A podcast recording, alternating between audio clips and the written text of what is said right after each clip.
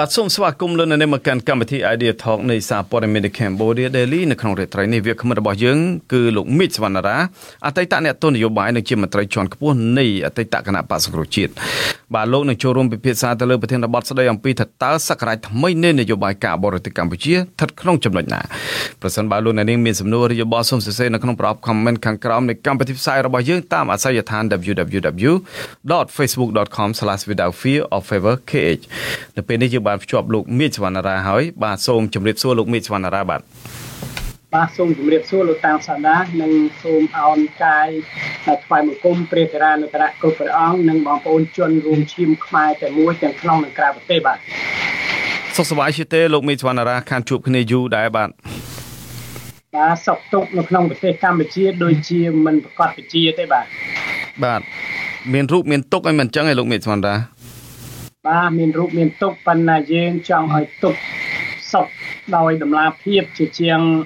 ការឈឺចាប់ដោយភាពអយុត្តិធម៌បាទបាទសុខមានតម្លាភាពនឹងសុខរបៀបមិនទៅបាទលោកមេសវណ្ដា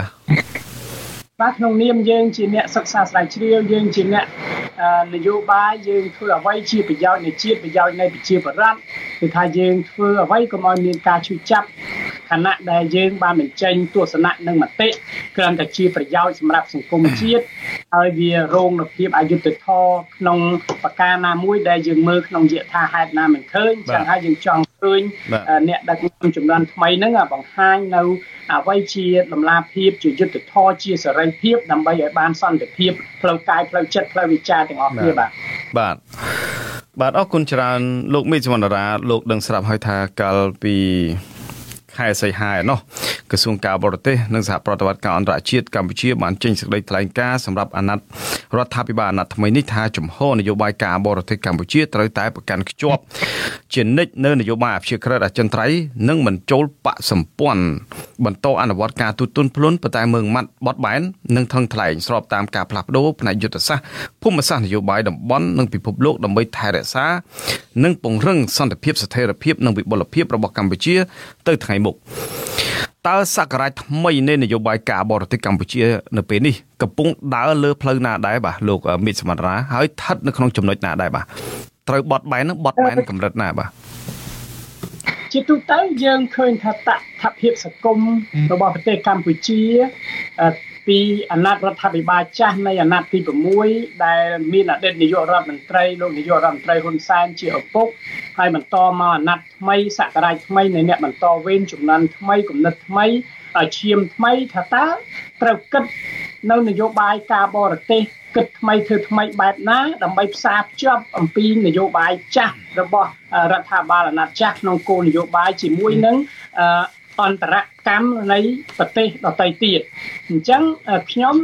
មិនមែនជាអ្នកឯកទេសជំនាញខាងកិច្ចការនយោបាយការទូតអីទេគ្រាន់តែ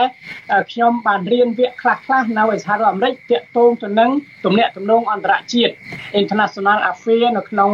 វគ្គ3ខែ6ខែនៃសាកលវិទ្យាល័យ Long Beach ហ្នឹងគឺថាខ្ញុំមើលជាគោលការណ៍រួមនៃគោលចំណុច3នៃនយោបាយការបរទេសគឺវាពាក់ព័ន្ធទៅនឹងសន្តិសុខជាតិ សន្តិសុខជាតិយើងដឹងហើយថាតើយើងធ្វើគោលនយោបាយដើម្បីរក្សាការពារនៅអធិបតេយ្យភាព បូរណភាពទឹកដីឯករាជ្យភាពអព្យាក្រឹតក្នុងរដ្ឋស្មើមុខស្មើមាត់មួយ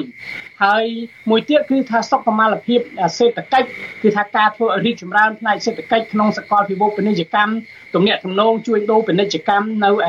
នៅក្រៅប្រទេសហ្នឹងជាមួយសហគមន៍អន្តរជាតិជាមួយនឹងប្រទេសដែលជាមិត្តការដាក់ទូតជាមួយគ្នាហ្នឹងហើយទី3គឺថាយើងត្រូវតែធ្វើយ៉ាងម៉េចអំពីអត្តសញ្ញាណជាតិយើងនៅលើនៅលើនយោបាយការបរទេស ណាដូចជាវប្បធម៌សាសនាប្រពៃណីអីហ្នឹងគឺថាសិតតែជារឿងដែលយើងត្រូវស្ដារត្រូវបង្ហាញអំពីអត្តសញ្ញាណជាតិអញ្ចឹងយើងឃើញថានយោបាយការបរទេសខ្ញុំថាគោលនយោបាយរបស់នាយករដ្ឋមន្ត្រីមួយអាណត្តិមួយអាណត្តិគឺថាគាត់មានគោលនយោបាយការបរទេសគាត់គឺឈរនៅលើការមិនលំអៀងទៅតាមអ្វីដែលរដ្ឋធម្មនុញ្ញបានធានានឹងការពារហើយអ្វីដែលយើង រឹងមាំទៅទៀតនោះគឺអាវក្រោះការពារនៅគោលនយោបាយរបស់ប្រទេសកម្ពុជាក្នុងការដែលប្រទេសកម្ពុជាទទួលយកនៅរបបសេរីពហុបកណាក្រោយពីយើងបង្កើតនៅធម្មនុញ្ញភាពឆ្នាំ1993ក្រោយពីយើងបញ្ចប់នៅចំនួនចតុភាគីភាគីគូគូបដិបកនៃចំនួននៃភាគីរដ្ឋកម្ពុជារបស់អតីតនាយករដ្ឋមន្ត្រីហ៊ុនសែនទៅនឹងរដ្ឋាភិបាលត្រីភាគី ដែលដឹកនាំដោយព្រះបាទសម្ដេចនរោត្តមបរមកោដ្ឋសម្ដេចសីហនុធៀសំផនសម្ដេចសឿនសាននេះគឺថាយើងមូមាត់គ្នាដើម្បីដាក់នៅការឯកភាពជាតិមួយហើយរៀបចំការបោះឆ្នោតដែលត្រួតត្រាដោយអង្គការសហជាតិអាជ្ញាធរបណ្ដោះអាសន្ននឹងនៅការបោះឆ្នោតឆ្នាំ1993មានគណៈបក4ចូលរួមតាក់តែងច្បាប់រដ្ឋធម្មនុញ្ញហើយ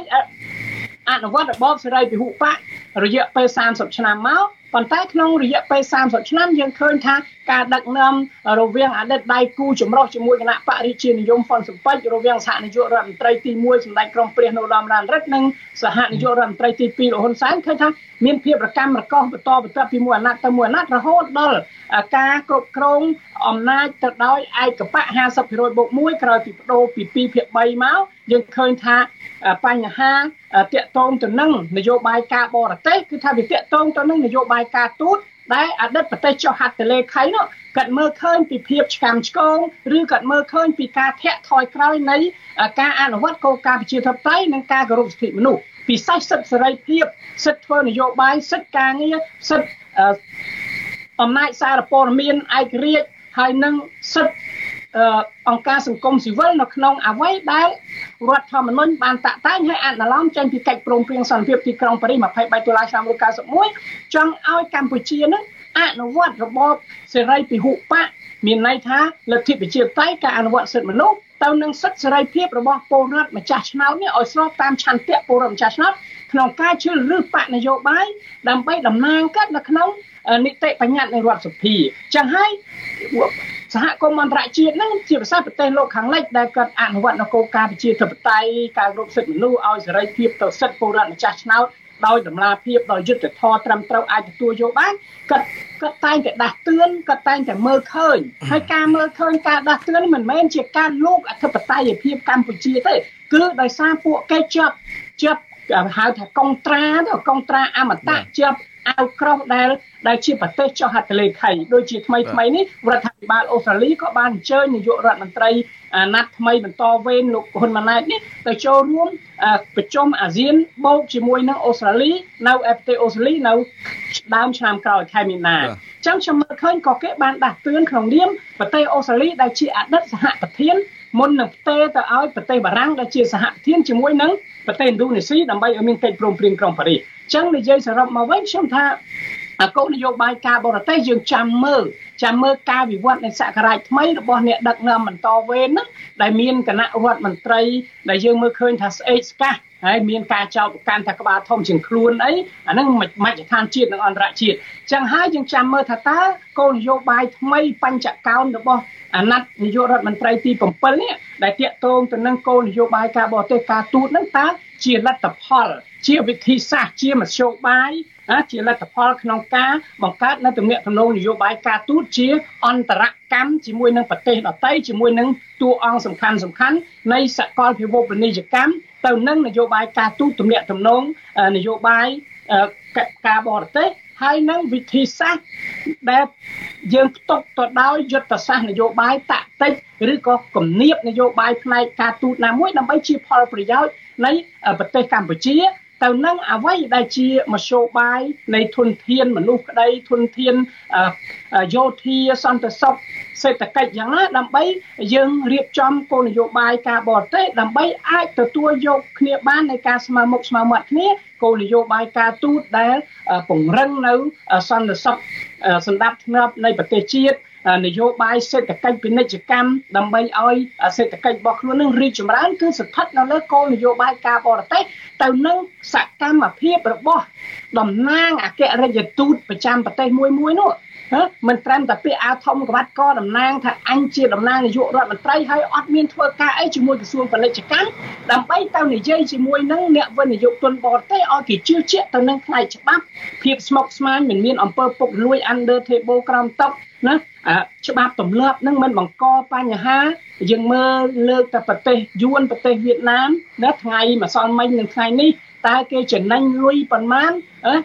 ជាង10000លានដុល្លារសហរដ្ឋអាមេរិកក្នុងការរៀបចំវិនិយោគបរទេសជំនឿទឿចិត្តប្រាក់កម្ចីបែបជាបុគ្គលបែបជា ឯកជនបែបជារដ្ឋរបស់រដ្ឋាភិបាលក្រុងហាណូយហ្នឹងគឺថាគ្រាន់តែក្រុមហ៊ុនរោងចក្របន្ទះក្តារឈីបមួយវាជាង2000លានដុល្លារដើម្បីធ្វើបន្ទះក្តារឈីបផ្នែកអ្វីដែលតាក់ទងទៅនឹងសាតេលីតគ្រឿងឡានគ្រឿងកុំព្យូទ័របច្ចេកនៅសាតេឡាយបច្ចេកទេសជាដើមដែលពាក់ព័ន្ធនឹងនឹងអាប្រអប់នៃប្រទេសឈីបដែលគេដករោងចក្រពីចិនមកហើយបើតាមការសិក្សាជ្រាវខ្ញុំប្រហែលម៉ោងមុននេះគឺថា ក្រុមហ៊ុនដែលចេញពីប្រទេសចិនហ្នឹងគឺមិនតិចជាង170ក្រុមហ៊ុនទេហើយយើងមើលក្រុមហ៊ុនអាមេរិកកាំងគឺថាខ្ទង់ថវិកាលុយរបស់ក្រុមហ៊ុនគេមួយមួយមិនក្រោម1000លានដុល្លារអញ្ចឹងយើងគុណទៅរដ្ឋ បាទប៉ុន្តែលោកមីសមន្តាចំណុចនេះអាចធ្វើឲ្យរដ្ឋាភិបាលរបស់លោកហ៊ុនម៉ាណែតអកហ្សឺដែរទេដូចថាខ្លួនកំពុងតែឈ្មោះបាញ់ឈ្មោះទៅរកការចាប់ចិនដើម្បីឲ្យចិននឹងពង្រឹងនៅអំណាចគ្រួសាររបស់ខ្លួនឥឡូវនេះគ្រួគ្រួសាររបស់ខ្លួននឹងមានអំណាចតែហើយលោកហ៊ុនសែននឹងក៏បានដូចថា ជោគជ័យក្នុងការដាក់ឲ្យលោកហ៊ុនម៉ាណែតនឹងស្នងអំណាចពីលោកទៅហើយដូច្នេះថាតើកម្ពុជាត្រូវតែប្រូផ្ដាច់ក្នុងការពឹងពាក់ចិនតទៅទៀតដែរទេនៅពេលដែលចិនសេដ្ឋកិច្ចរបស់ចិនកំពុងតែដួលរលំតដាបតដួលហើយដែរហ្នឹងបាទលោកមីសវណ្ដាខ្ញុំមិនទាន់វិនិច្ឆ័យឬការសន្និដ្ឋានណាទេព្រោះការដឹកនាំរបស់គណៈរដ្ឋមន្ត្រីថ្មីនេះមិនទាន់បានមួយខែពេញលេញទេគ្រាន់តែដល់ថ្ងៃ22 ពីអាទិត្យទៀតបានមួយខែអញ្ចឹងយើងអត់អាចអត់អាចមើលអ្វីក្នុងនាមគាត់ជាអ្នកដឹកនាំនៃនាយករដ្ឋមន្ត្រី ហើយដំណើរបេសកកម្មផ្លូវការកើតនៅថ្ងៃទី14ខាងមុខនេះ14កញ្ញាទៅប្រទេសចិនក្នុងធម្មតានយោបាយការបរទេសនាយករដ្ឋមន្ត្រីថ្មីត្រូវដើរមកជុំវិញពិភពលោកមិនត្រឹមអាស៊ានគឺ ទៅដល់សហភាពអឺរ៉ុបទៅដល់យូយ៉កប្រជុំនៃមហាសន្និបាតអង្គការសហជាតិលើកទី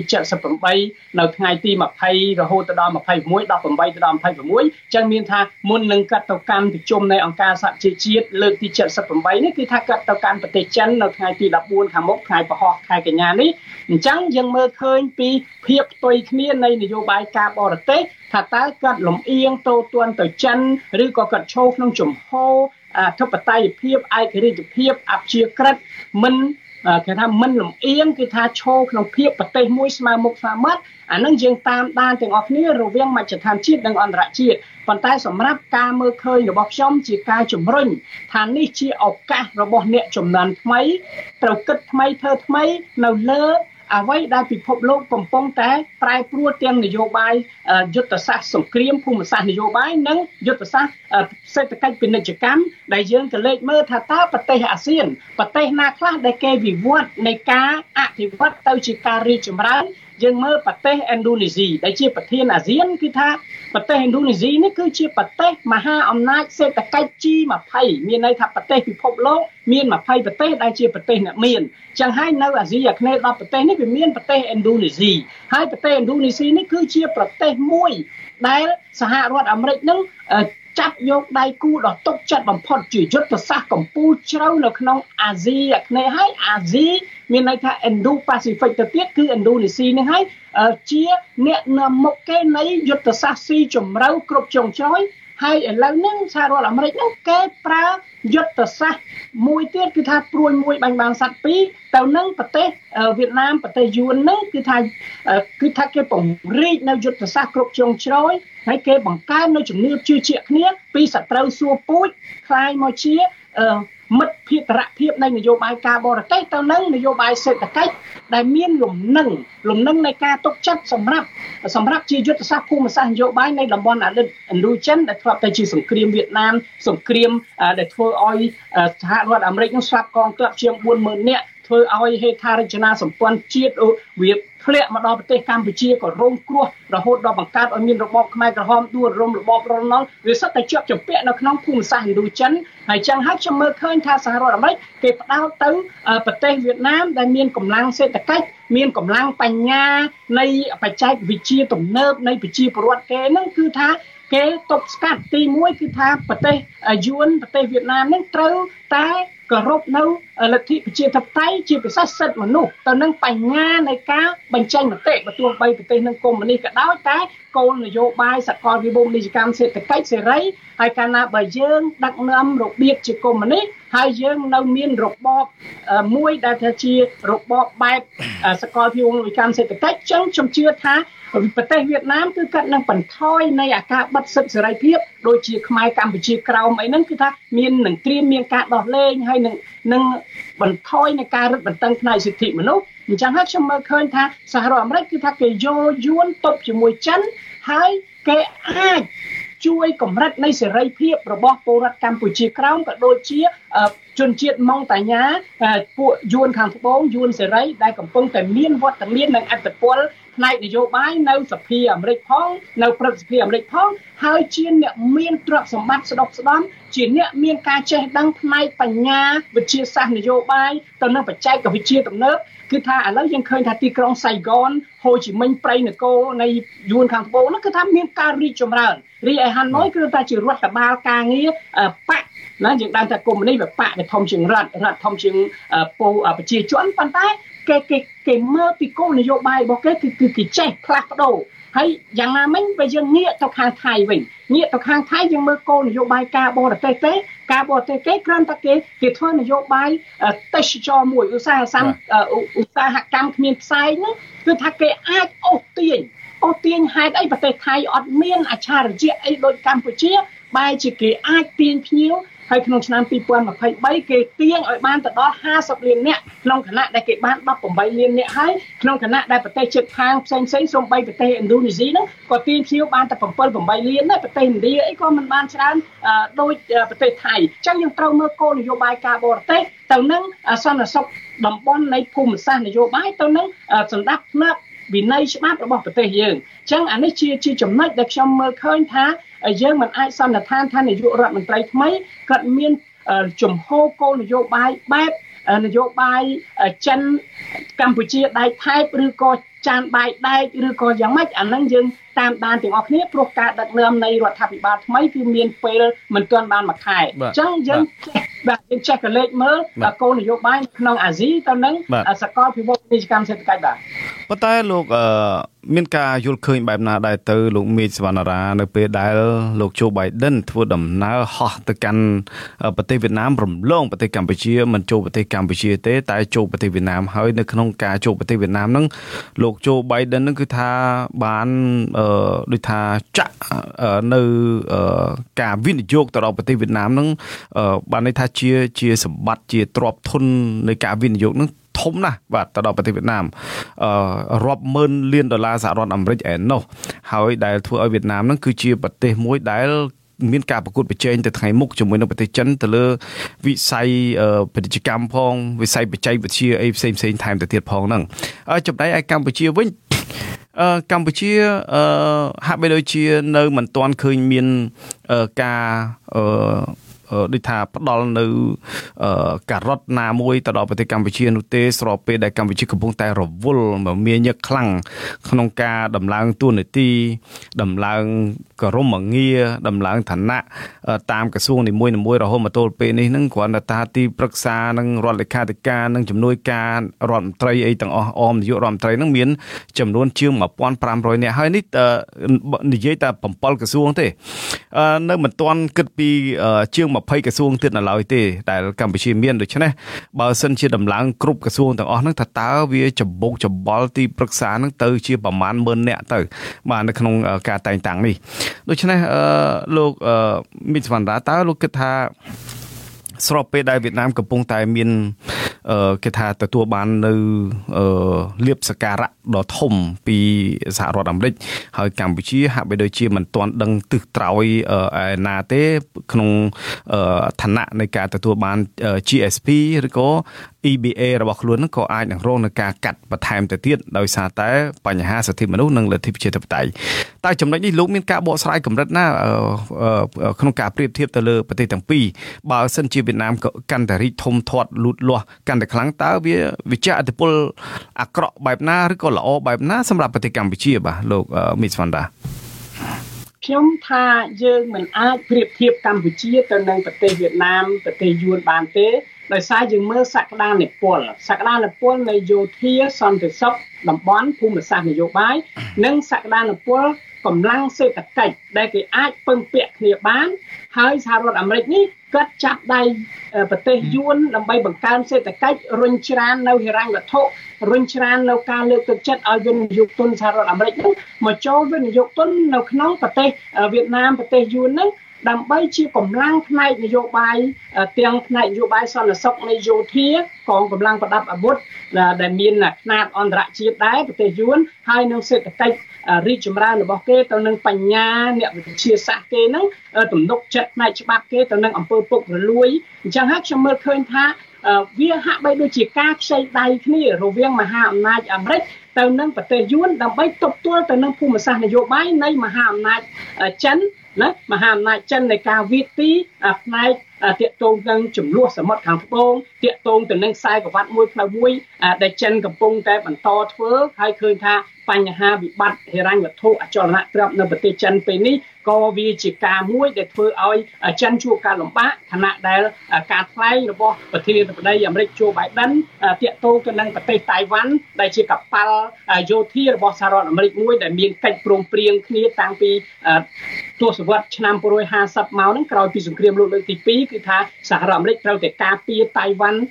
ជាជាដរាបរៀងរហូតមិនអោយប្រទេសចិនប៉ះពាល់កោះតៃវ៉ាន់បានអញ្ចឹងយើងឃើញថានេះជាភូមិសាស្ត្រនយោបាយនៃការបង្បង្បង្ហាញសាច់ដុំអត្តពលឬក៏សម្ពាធនយោបាយដាក់គ្នារវាងមហាអំណាចអាមេរិកនិងមហាអំណាចចិនអញ្ចឹងគឺជាការឱកាស ប្រទេសយួនប្រទេសវៀតណាមជាបងធំនៃអតីតតំបន់ឥណ្ឌូចិនដែលរដ្ឋាភិបាលកន្លងមកហ្នឹងគឺថាធ្លាប់ជាធ្លាប់ជាចំណុះធ្លាប់ជាការរុញច្រានឲ្យដឹកនាំបន្ត ពី7មករាដែលអ្នកខ្លះថាជាការរំដោះអ្នកខ្លះថាជាការឈ្លានពានពីរដ្ឋបរទេសការរំលោភអធិបតេយ្យភាពអីចឹងទៅហើយប្រទេសលាវយើងដឹងហើយថាសេដ្ឋកិច្ចគាត់យ៉ាងម៉េចគាត់រស់នៅក្នុងគំនាបនយោបាយនៃបកឥណ្ឌូចិនយ៉ាងម៉េចចឹងយើងមើលឃើញថាទស្សនវិជ្ជានេះគឺជាទស្សនវិជ្ជាដែលសហរដ្ឋអាមេរិកមើលមកកម្ពុជាគឺគ្រាន់តែជាប្រទេសស្មើមុខស្មើមាត់ប៉ុន្តែជាអត្តពលសេដ្ឋកិច្ចអត្តពលសន្តិសុខជាតិគឺវាជួប បញ្ហាដែលយើងប្រៀបធៀបទៅនឹងប្រទេសយួនគឺថាវាជានយោបាយឆ្អឹងជានីឆ្អឹងជានីនៃសមុទ្រចិនខាងត្បូងរវាងពីសមុទ្រតក្រាញ់នៃអាកងទ័ពជើងជើងទឹកយោធារបស់អាមេរិកក្នុងទសវត្សរ៍ឆ្នាំ70អីហ្នឹងគឺថាវាសុទ្ធតែជាការបង្ហាញចាក់ឆ្អឹងជានីហ្នឹងចូលមកតាមសមុទ្រយើងកំពង់សោមឈូងសមុទ្រថៃអីចឹងទៅចាក់ទៅដល់ពីលីពីនសិង្ហបុរីឥណ្ឌូនេស៊ី អញ្ចឹងទៅដែលមានគេហៅសមុទ្រខាងត្បូងដែលមានប្រទេសជាសមាជិកអាស៊ានមានការទាស់ទែងគ្នានៃចំនួនព្រំដែនទឹកអីជាដើមអញ្ចឹងខ្ញុំមើលឃើញថាជាចំណុចមួយដែលកម្ពុជាត្រូវរៀនសូត្រត្រូវឆ្លោះបញ្ចាំងពីគេមកនឹងខ្លួនយើងហើយយើងបង្កើតនៅអ្វីដែលលោកខាងលិចចង់បានហើយយើងមើលគោលនយោបាយការបរទេសចិន យើងមើលតាំងពីចិននៅស្ថិតក្នុងភាពក្រីក្រដែលមានប្រជាពលរដ្ឋជាង600លាន700លាន800លានមកដល់ក្នុងសករាជរបស់ប្រធានាធិបតីតេងសៀវពេញណាអាឆ្មាខ្មៅឆ្មា សអីក៏ដោយឲ្យតែចេះចាប់កណ្ដុលគឺថាគេធ្វើនយោបាយការបរទេសគឺគេប្រើមហាអំណាចអាមេរិកមុននឹងគេទៅចាប់អឺរ៉ុបមុននឹងគេទៅចាប់ជប៉ុនអញ្ចឹងយើងត្រូវមើលមើលឲ្យគ្រប់ជ្រុងជ្រោយនៃយុទ្ធសាស្ត្រការបរទេសហើយខ្ញុំជឿថាអ្នកចំនួនថ្មីគាត់មានការចេះដឹងសុទ្ធតែជាបណ្ឌិតសេដ្ឋកិច្ចសុទ្ធតែជាអ្នកដែលមានជំនាញខាង គោលនយោបាយការបរទេសខ្ញុំថាគួរកុំអោយប្រវត្តិសាស្ត្រនៃប្រទេសកម្ពុជាជន់ដានចាស់ដដែលដដែលទៅនឹងការលំអៀងទៅបរទេសនៃមហាអំណាចបរទេសណាមួយក្រៅតែពីយើង បង្ហាញនៅការសាមគ្គីឯកភាពជាតិគ្នារវាងអ្នកនយោបាយខ្មែរហើយចេះស្ដាប់នៅគំនិតបញ្ញវន្តរបស់អង្គការក្រៅរដ្ឋាភិបាលឬក៏គណៈបក ក្រៅរដ្ឋាភិបាលជាមួយនឹងមតិរបស់ប្រជាពលរដ្ឋនេះប្រជាពលរដ្ឋដែលជាម្ចាស់ឆ្នោតម្ចាស់អីគឺថាយើងដាក់បណ្ដុំនៃសំណុំសំណុំនយោបាយគោលដៅសំណុំជាយុទ្ធសាស្ត្រជាតាក់ទិចណា ដែលចេញជាផលសមិទ្ធផលរបស់ជាតិយើង ជាជាងយើងគិតយកបរទេសណាមក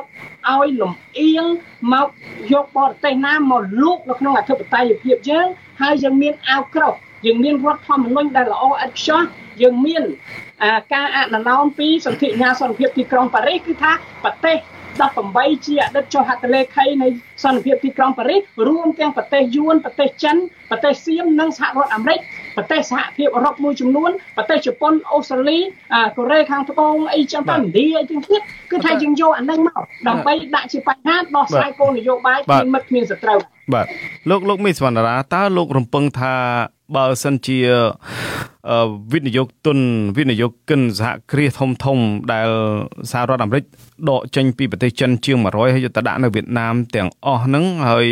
ថាតើលោកគិតថាវៀតណាមនឹងស្រូបទាញនៅកម្លាំងពលកម្មពីប្រទេសជិតខាងហ្នឹងកម្រិតណាដែរទៅបាទនៅពេលនេះជាទូទៅខ្ញុំមើលប្រទេស វៀតណាមក្នុងអ្វីដែលខ្ញុំនិយាយពីឆ្នាំ1993សេរីរូបៈរបស់ប្រទេសកម្ពុជាណាគឺបរិជាណាចក្រកម្ពុជាទី2ដែលមានព្រះប្រមុខរដ្ឋព្រះមហាក្សត្រជីវិតតម្កល់លើត្បូងនៃយើងទាំងអស់គ្នាហ្នឹងគឺថាបាវិជ្ជនាជាតិសាសនាព្រះមហាក្សត្រខ្ញុំមើលឃើញ ប្រទេសយួននេះគឺថាដូចជាមិនមានអាកិច្ចព្រមព្រៀងណាមួយដើម្បីយកពលករខ្មែររោងចក្រគេខ្វះកម្មករអីពីខ្មែរមានតែគេយកជនជាតិគេមក មកធ្វើនៅចំមកធ្វើចំការកៅស៊ូចំការចេកនៅភូមិភាគឦសានដែលមានផ្ទៃដីជាង30000ហិកតាអញ្ចឹងហើយខ្ញុំមិនដឹងថាតើជំនាញកម្មករពលករដែលមកពីប្រទេសវៀតណាមនោះកាត់មកជាជំនាញស្របតាមច្បាប់ការងាររបស់ប្រទេសឬក៏មកធ្វើជាកម្មករដោយតែខ្មែរទៅធ្វើជាកម្មករអត់ជំនាញជាកម្មករសំណង់ជាកម្មករសមុទ្រអីផ្សេងផ្សេងដូចនៅថៃដែរអាហ្នឹងគឺខ្ញុំវាអត់ដែរឃើញមានតែឃើញតែជនជាតិ វៀតណាមជនជាតិយួនហ្នឹងកាត់មកធ្វើកិច្ចការនៅក្នុងចំការកៅស៊ូនៅតំបន់ភូមិភាគឦសាននិងកណ្ដាលខេត្តកំពង់ធំហើយមានអ្នកដែលគាត់ធ្វើការនៅបាវត្តនោះគាត់បានរៀបការជាកម្មករណាខ្ញុំនិយាយតាមដែលគេប្រាប់ កុំតងាកប្តឹងងាកប្តឹងងាកចោតងាកចាំគឺថាយើងត្រូវយកអាការដែលគេនិយាយនេះយកទៅសិក្សាអញ្ចឹងនៅបាវិតនោះគឺរោងចក្រមួយចំនួននេះហាក់ដូចជាបានធ្វើដំណើរទៅកាន់ប្រទេសវៀតណាមប្រទេសយួនជាបណ្ដានេះពួករោងចក្រកម្មករដែលគាត់និយាយនៅក្នុងបាវិតបាទយើងមាន មានឆាតតាមអភេកមានការប្រជែកសារអីគឺថាគាត់ប្រាប់យើងគាត់ឃើញលំបាកឃើញអីតាមព្រំដែនខាងកើតអីចឹងទៅហើយយើងមើលថាក្នុងរយៈពេល30ឆ្នាំនេះតើមានខ្មែរប្រមាណសែនម៉ឺននាក់ដែលទៅធ្វើការនៅ ប្រទេសយួនក្រៅតែពីទៅសំទាននោះគេដឹកយកមកតម្លាក់នៅច្រកបវត្តអន្តរជាតិហើយយើងមើលតើ30ឆ្នាំនេះយើងគិតថា20ឆ្នាំជាងសោះដែលពលករខ្មែរទៅប្រទេសថៃទាំងខុសច្បាប់ស្របច្បាប់3លាននាក់នេះគេមានការងារឲ្យខ្មែរធ្វើមានន័យថា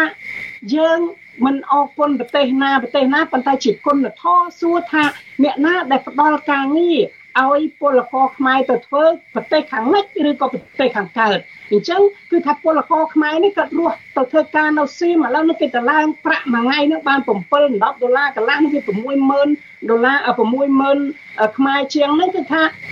គឺពួកគាត់នឹងបានអាហ្នឹងមកសងបំណុលបានលុយធ្វើផ្ទះធ្វើអីឲ្យម៉ែឲ្យឪចៅកូនចៅចៅ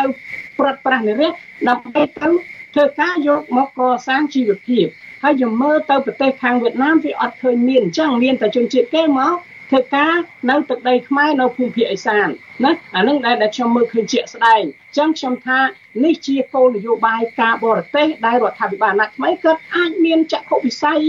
វែងឆ្ងាយទៅថ្ងៃមុខជាមួយនឹងគំនិតគំនិតនិងយុទ្ធសាស្ត្រណាដែលជាផលប្រយោជន៍សម្រាប់ប្រទេសជាតិយើងសម្រាប់ពលរដ្ឋយើងដោយប្រទេសឥណ្ឌូនេស៊ី គេមិនដែលតាំងខ្លួនគេស្មើមុខស្មើមាត់ឬក៏ចង់បានទួលនីតិសក្តានុពលអំណាចអីនៅលើពិភពលោកក្រៅពីនាយករដ្ឋមន្ត្រីដែលជាអតីតតកែតកែដេពូកតកែលក់ពូកណាកោកោហ្នឹងគឺថាធានាធម្មដីហ្នឹងគាត់គាត់គិតថាធ្វើម៉េចឲ្យប្រជាពលរដ្ឋគាត់បានសុខមានការងារធ្វើ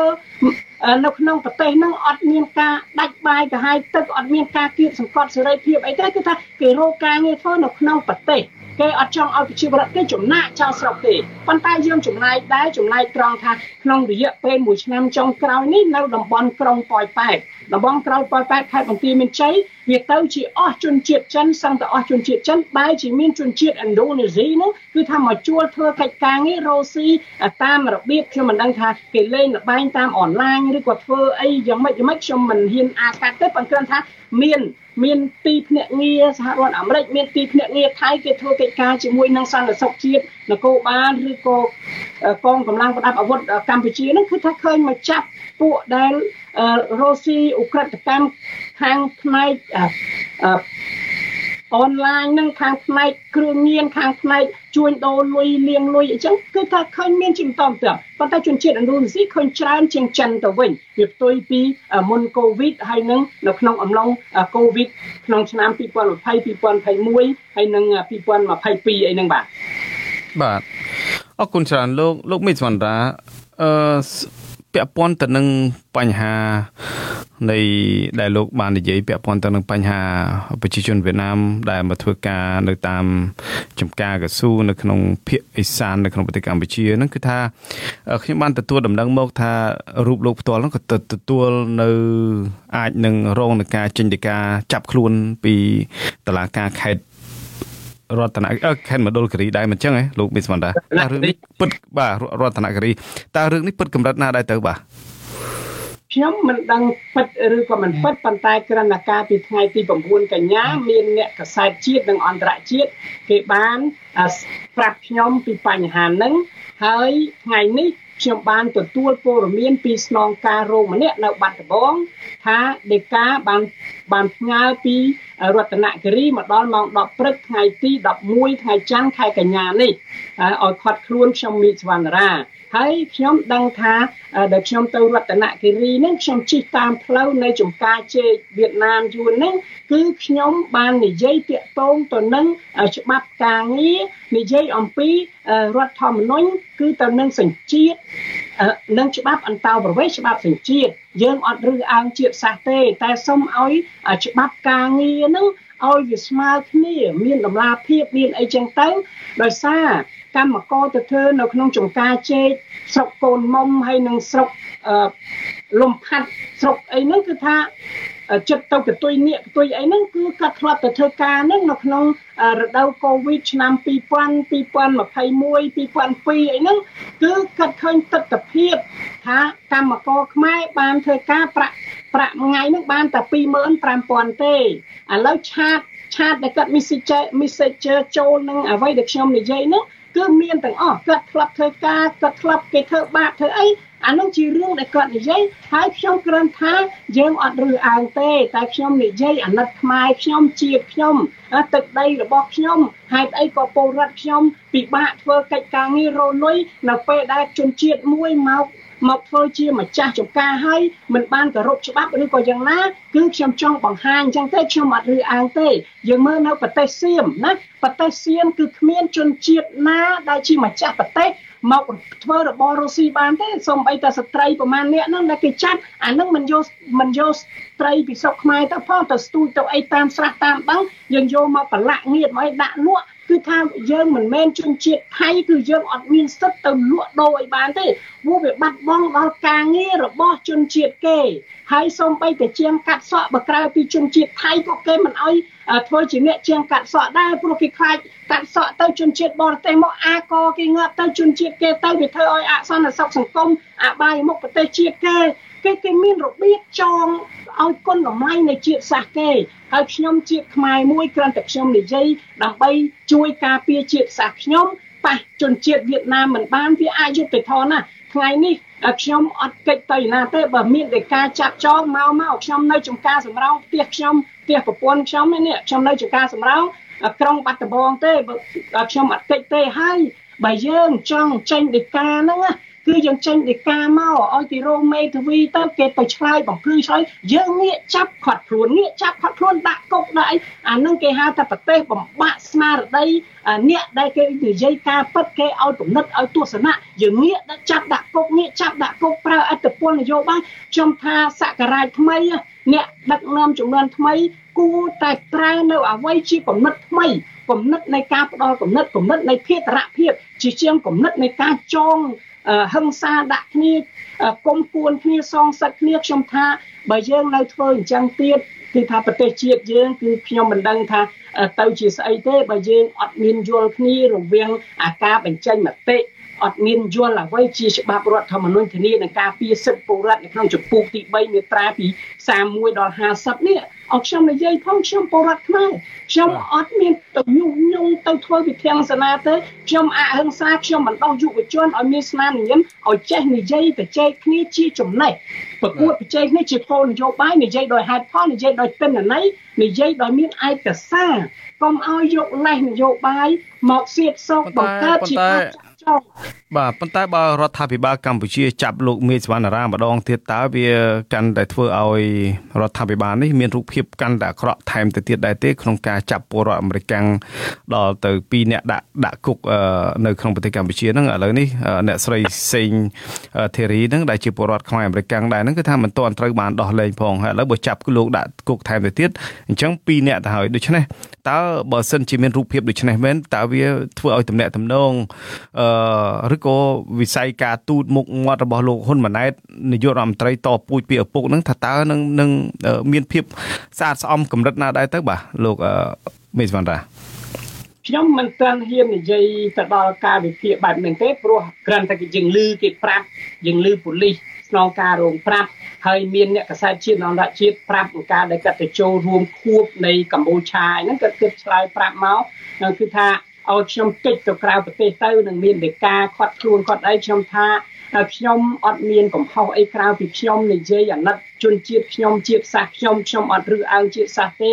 ខ្ញុំនិយាយច្បាប់បន្តោប្រវេសច្បាប់សញ្ជាតិណាតែខ្ញុំនិយាយអ្វីជារដ្ឋធម្មនុញ្ញអញ្ចឹងខ្ញុំអត់មានទៅរើសអើងទៅញុះញង់បង្កវិធានសនាទេខ្ញុំជាមនុស្សអហិង្សាខ្ញុំជាមនុស្សបណ្ដោះនៅសិលធម៌និងគុណធម៌ឲ្យមនុស្សចេះស្រឡាញ់គ្នាហើយខ្ញុំ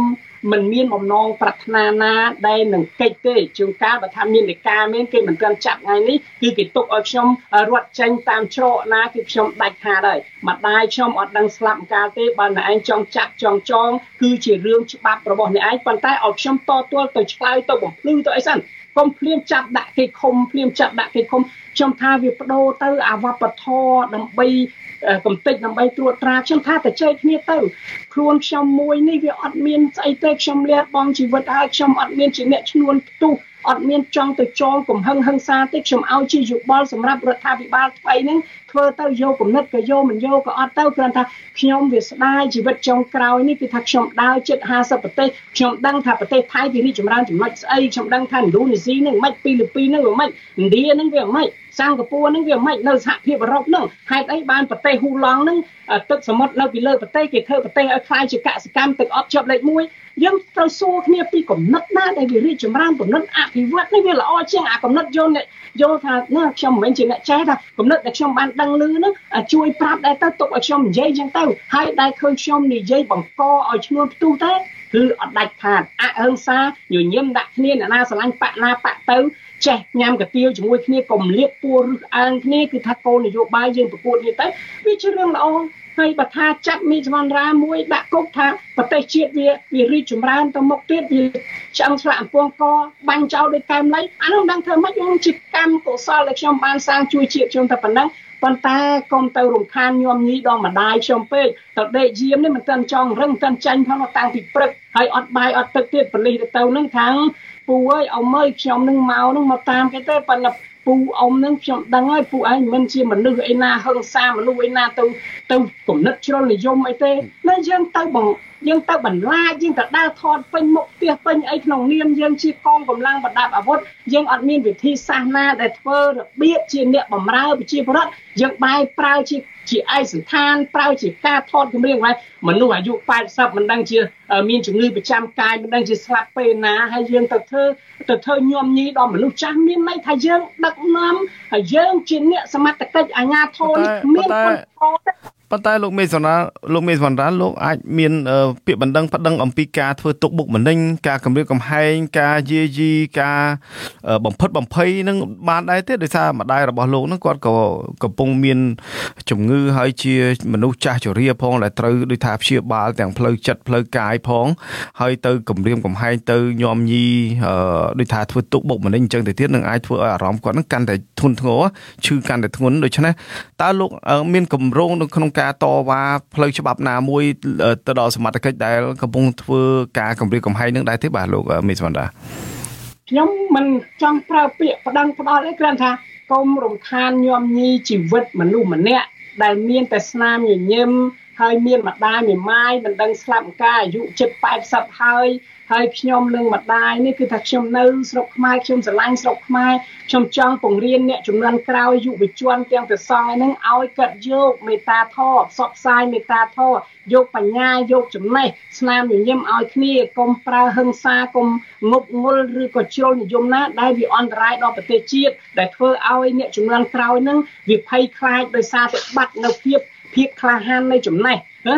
គឺថាចូលរួមសង្គមកសាងប្រទេសជាតិទាំងអស់គ្នាកុំប្រកាន់នានាការបកហើយខ្ញុំក៏ថ្ងៃនេះខ្ញុំក៏បានប្រាប់ទៅឧត្តមស្នងការអង្គការសហជាតិទទួលបន្ទុកសិទ្ធិមនុស្សហើយខ្ញុំក៏បានប្រាប់ទៅស្ថានទូតអាមេរិកក្នុងនាមខ្ញុំជាសញ្ជាតិអាមេរិកម្នាក់ដែរអញ្ចឹងខ្ញុំត្រូវឲ្យគេដឹងហើយពេលនេះខ្ញុំអត់លាក់លៀមទេគឺខ្ញុំនៅភូមិចំការសំរោង សង្កាត់ចំការសំរោង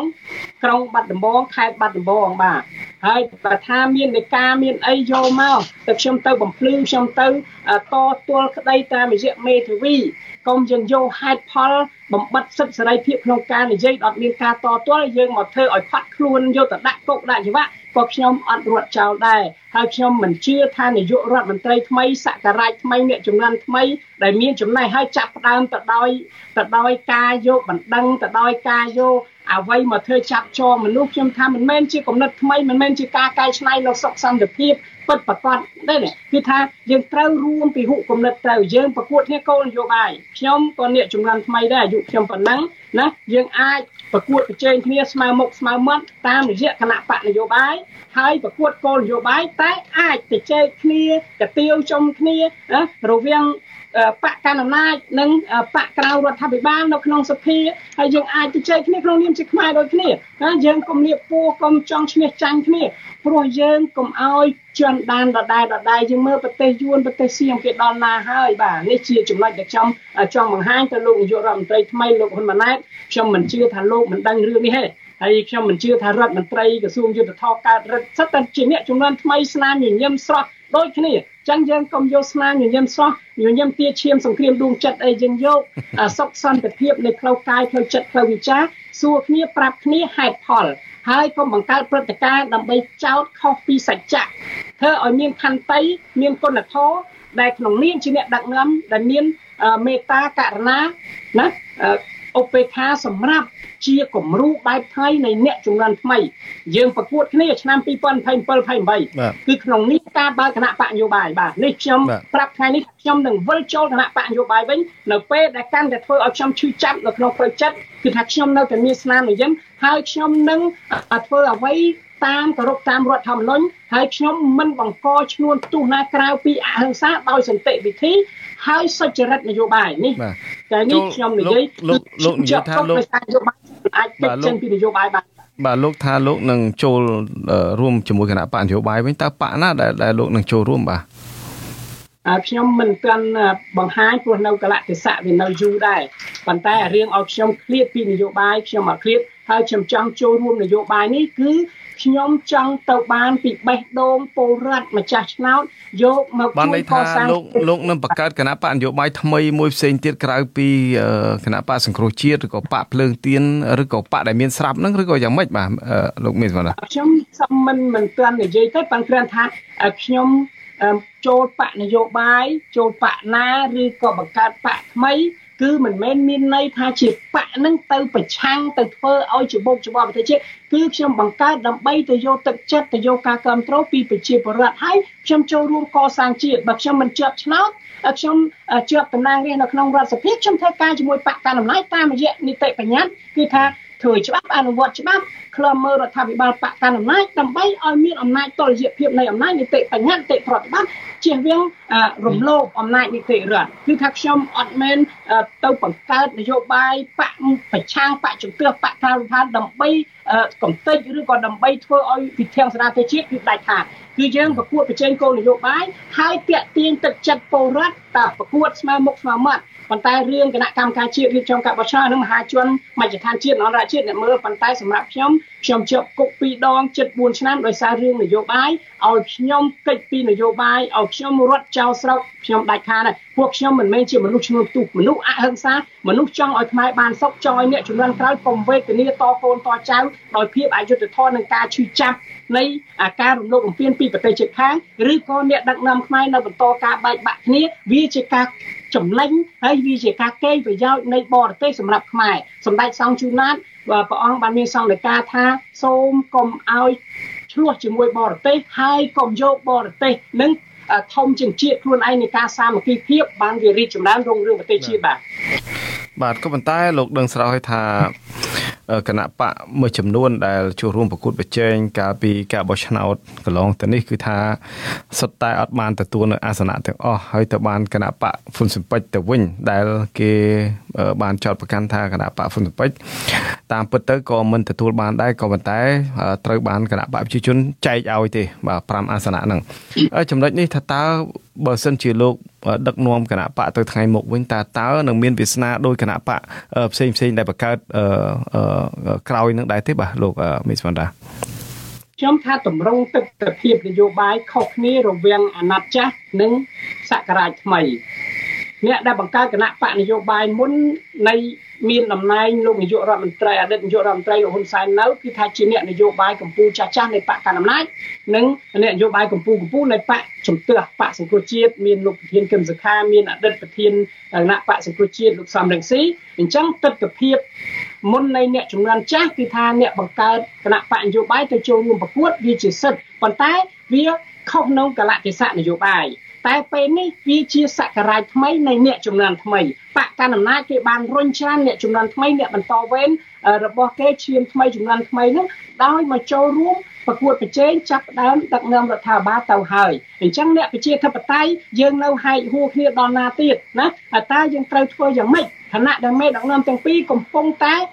ត្រូវបាននៅជាប់ក្លែនយោបាយហើយត្រូវបានគេកាត់ទោសកាត់អីអីអញ្ចឹងតើយើងយើងមានជំនឿថាការផ្សះផ្សាជាតិបែបណាវាជារឿងមួយផ្សេងប៉ុន្តែសម្រាប់អ្នកចំនួនថ្មី តែយើងទុកឲ្យអ្នកប្រជាធិបតេយ្យនឹងរលត់រលាយកាន់តែខ្សោយទៅខ្សោយទៅឬក៏យើងប្រមូលអ្នកណាដែលនៅសេសសល់ទៅនាំគ្នាទៅជែកទៅដាក់គោលនយោបាយដាក់យន្តការឲ្យមានសម្ដាប់ធ្នាប់គេហៅ politics discipline នឹងវិន័យនៃនយោបាយនឹងឲ្យមានបែបបត់កុំបង្កើតនៅអាការប្រឆាំងជ្រុលនិយមមនុស្សគុំវិជាបំបែកបំបាក់កំតិចគ្នាដើម្បីត្រួតត្រាក្រៅទៅពីបង្កើតគោលនយោបាយនៃបញ្ញាហើយប្រកួតប្រជែងគ្នាដូចនៅប្រទេសថៃដូចនៅអីចឹងទៅគឺថាវានឹងទៅវិញនៃអ្នកជំនាន់ថ្មីនឹងអញ្ចឹងវាឱកាស ពេលវេលាវាយើងមិនអាចទាន់មើលឃើញទេប៉ុន្តែ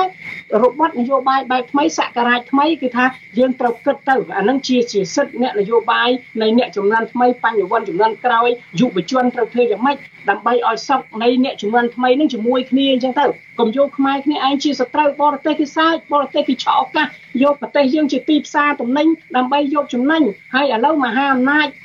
ភូមិសាស្ត្រនយោបាយចិនអាមេរិកនឹងគេមកគ្រប់គ្រងគេមកប្រកួតគ្នា ណា Indo Pacific ហើយប្រទេសយួនដែលជាបងធំ Indo ចិននៅលើអតីតកម្ពុជានៅលើស្រុកលាវប្រទេសលាវអីនេះគឺថាយើងត្រូវធ្វើយ៉ាងម៉េចឲ្យសន្តិភាពនៃប្រទេសជិតខាងហើយកុំឲ្យគេកេងចំណេញផលប្រយោជន៍ពីនយោបាយការបរទេសយើងកុំឲ្យគេកេងចំណេញពីនយោបាយសេដ្ឋកិច្ចទៅនឹងសុខសន្តិសុខសម្ដាប់ធ្នាប់នៃប្រទេសជាតិនោះបាទបាទបាទបាទអរគុណច្រើនលោកអឺលោកមីសវណ្ដា ងាកមកប្រធានបទរបស់យើងបន្តិចកាលពីចុងខែកញ្ញានៅចុងខែកញ្ញាខាងមុខនេះគឺថាលោកហ៊ុនម៉ាណែតនឹងទៅចូលរួមកិច្ចប្រជុំនៅឯសហរដ្ឋអាមេរិកជាមួយនឹងមន្ត្រីជាន់ខ្ពស់និងអ្នកធុរកិច្ចរបស់អាមេរិកដើម្បីបញ្ជាក់ជំហរនយោបាយលើបញ្ហាអន្តរជាតិ ក៏ដូចជាការបើកកិច្ចសហប្រតិបត្តិការផ្នែកសេដ្ឋកិច្ចវិនិយោគនិងពាណិជ្ជកម្មតើលោកមានក្តីសង្ឃឹមកម្រិតណាអំពីភាពវិជ្ជមានឬក៏អវិជ្ជមានកម្រិតណានៅក្នុងជំនួបរវាងលោកហ៊ុនម៉ាណែតនៅពេលខាងមុខនេះថាតើកម្ពុជា ក្រោមការដឹកនាំរបស់គាត់នឹងអាចមានលទ្ធភាពក្នុងការទទួលបាននៅការរត់ឬក៏អត្ថប្រយោជន៍ខាងផ្នែកពាណិជ្ជកម្មណាមួយពីសហរដ្ឋអាមេរិកដែរទេបាទលោកមីសវណ្ណាអឺ ខ្ញុំមើលនយោបាយការទូតវាមានជាប្រយោលជាចំហជាសម្ងាត់ហើយអ្នកដែលធ្វើការទូតការបរទេសជាមួយសហរដ្ឋអាមេរិកជាសម្ងាត់យើងឃើញមានអិសរាជជនកម្ពុជាកម្ពុជាដែលមានតាំងពីអតីតបកហ៊ុនសិនប៉ិចដែលមានតាំងពីគណៈបកប្រជាជនកម្ពុជាគឺថាគាត់កំពុងតែបានធ្វើតាមរយៈរបៀបការបរទេសការទូតអញ្ចឹងទៅហើយ ការបង្ហាញគោលនយោបាយរបស់នាយករដ្ឋមន្ត្រីថ្មីវាជារឿងការគូសវាស ណាគូសវាសនៅយុទ្ធសាស្ត្រនៅនៅគំនិតណាដែលវាជាផលប្រយោជន៍សម្រាប់ប្រទេសកម្ពុជាឬក៏វាជាការដាក់អត្តពលសម្ពាធនយោបាយបែបណាខ្ញុំអត់ចង់និយាយថាឲ្យផ្លែករឹតឲ្យអីសំខាន់គឺនៅលើការឆ្លៀសវៃការវៃឆ្លាតរបស់យើង ដែលយើងធ្លាប់ជាបណ្ឌិតសេដ្ឋកិច្ចនៅអង់គ្លេសដែលជាសម្ព័ន្ធមិត្តសហរដ្ឋអាមេរិកដែលយើងធ្លាប់ជាអ្នកដែលរៀនចេះដឹងខាងផ្នែកយោធាហើយយល់ច្បាស់អំពីសេដ្ឋកិច្ចអាមេរិក ណាទៅរស់នៅរាប់ឆ្នាំខ្ញុំថាលោកមានវ័យ45 46ឆ្នាំបញ្ញាញាណហ្នឹងគឺថាខ្ញុំជឿថាគាត់មានការគូវាសជាពិសេសការឲ្យយោបល់ផ្នែកនយោបាយការបរទេសដែលឪពុករបស់គាត់ជាអតីតរដ្ឋមន្ត្រីការបរទេសយូរចំណាស់ឆ្នាំមកហើយហ្នឹងគឺថាអាហ្នឹងជាជាការរុញច្រានអ្នកចំនួនថ្មីយ៉ាងម៉េចឲ្យមានឲ្យមានផលប្រយោជន៍សម្រាប់ជាតិសម្រាប់ប្រជាពលរដ្ឋជាជាង ការបង្ហាញនៅលំការលំអៀងទៅមហាអំណាចណាមួយ ការដាក់ស្ដីបន្ទោសទៅមហាអំណាចណាមួយហើយយើងធ្វើយ៉ាងម៉េចក៏យើងមិនអន់ឲ្យបរទេសណាជឿនក្បាលខ្មែរបានដែរ ក្នុងនាមជាតិខ្មែរតែមួយជាតិដែលមានការរុងរឿងពីសម័យអង្គរជាតិដែលធ្លាប់ទៅបីរន្ទឺនៅក្នុងអតីតកាលកន្លងមកអញ្ចឹងយើងក៏មានបទពិសោធន៍នៃវិបត្តិនយោបាយការជន់ដានប្រវត្តិសាស្ត្រដដែលដដែលនៃភក់ភ្លើងសង្គ្រាមសន្តិភាពនិងសង្គ្រាមវាយ៉ាងម៉េចគឺថាយើងមើលដូចជាសភៅស្រីហតាប្រទេសកុកមិត្តសត្រូវសង្គ្រាមនិងសន្តិភាពខ្លាំងជាង30កុកទៅទៀតអាសភៅស្រីហេតោប្រទេសនេះប៉ុន្តែខ្មែរយើងទម្លាប់មិនសូវអានមិនសូវយកយុទ្ធសាស្ត្រវិស្រ័យហេតោប្រទេសទេច្រើនតែយកអា30កុកអារឿងខូចគ្នាដណ្ដើមអំណាចគ្នានឹងយកមកទៅជែកអត់មានទៅជែកអារឿងបញ្ញាសេដ្ឋកិច្ចណាដើម្បីឲ្យរះបានសុខសាន្តទៅប្រជាពលរដ្ឋនឹងមានជីវភាពល្អប្រសើរទៅនេះខ្ញុំថាឥឡូវឥឡូវនេះស្រូវកំពុងចុះថោកអង្គឡើងថ្លៃនៅទីផ្សារខ្ញុំថានាយករដ្ឋមន្ត្រីចុះដល់មូលដ្ឋានស្ដាប់ទៅកុំទៅទាន់ទៅតាមរោងចក្ររោងស្អីអោបថើបអីគឺទៅតាមស្រុកតាមស្រែមូជើងខោជាមួយរដ្ឋមន្ត្រីក្រសួងកសិកម្មនោះថាទៅមើលថាតើកសិករនឹងធ្វើស្រែទៅឈ្មួញកណ្ដាលនឹងវិចិនឆ្លីយ៉ាងម៉េចឲ្យមន្ត្រីកសិកម្មឯកទេស តាមឃុំតាមស្រុកតាមខេត្តនឹងធ្វើអីណាអានេះជាជាចំណុចនៃការចាប់ផ្ដើមហើយយើងទៅមើលនាយករដ្ឋមន្ត្រីសៀមគឺថាគេអត់ទៅប្រជុំអាស៊ានផងគឺថាគេមើលប្រជាបរតគេសិនគេបញ្ចុះតម្លៃគេឲ្យលុយប្រជាបរតគេគេដកបំណុលចេញពីធនាគារ3ឆ្នាំវាសិតតែជារឿងជីវភាពដូចដូចគ្នានៃប្រពៃណីប្រទេសថៃប្រពៃណីប្រទេសខ្មែរកាន់សាសនាពុទ្ធធ្វើស្រែធ្វើចការដូចគ្នាបើគ្រាន់ថាប្រទេសគេគេមានសង្វាក់ សង្វាក់រោងចក្រប្រជាពលរដ្ឋគេមានការងារហើយគេឲ្យការងារដល់ខ្មែរទៅជាង3លានអ្នកទៀតទាំងស្របច្បាប់ខុសច្បាប់ក៏វាជួយសេដ្ឋកិច្ចដល់ប្រជាពលរដ្ឋខ្មែរជាង2លានគ្រួសារដែរដែលមានប្រជាពលរដ្ឋទៅនៅឯប្រទេសសៀមអញ្ចឹងឃើញថានេះជាការឲ្យជាគំនិតយោបល់រឿងឲ្យនេះ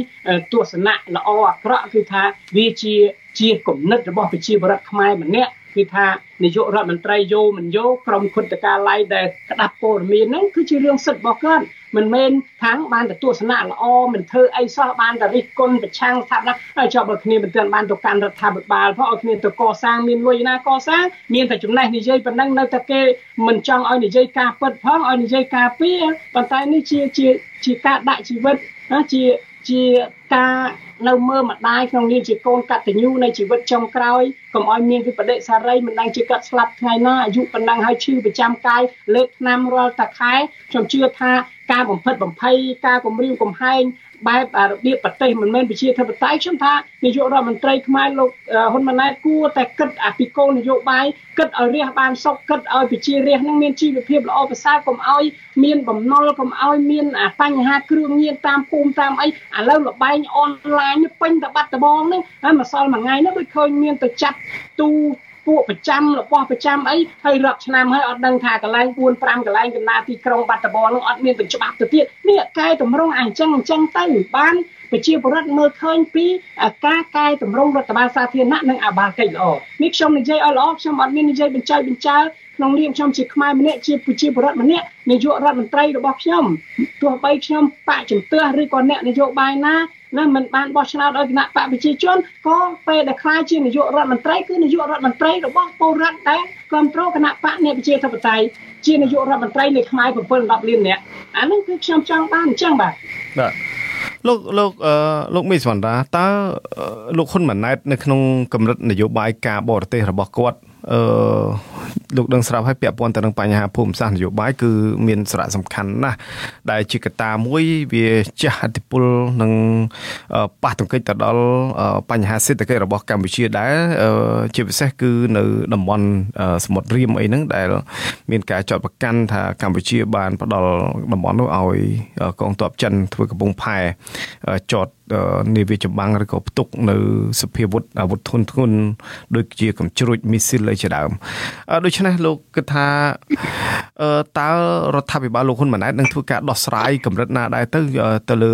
បញ្ហានេះស្របពេលដែលកម្ពុជានៅក្នុងរដ្ឋធម្មនុញ្ញគឺថាមិនត្រូវឲ្យមានវត្តមានកងទ័ពបរទេសនៅក្នុងប្រទេសទេ ទី1ទី2គឺអាចមានការរិះគន់ថា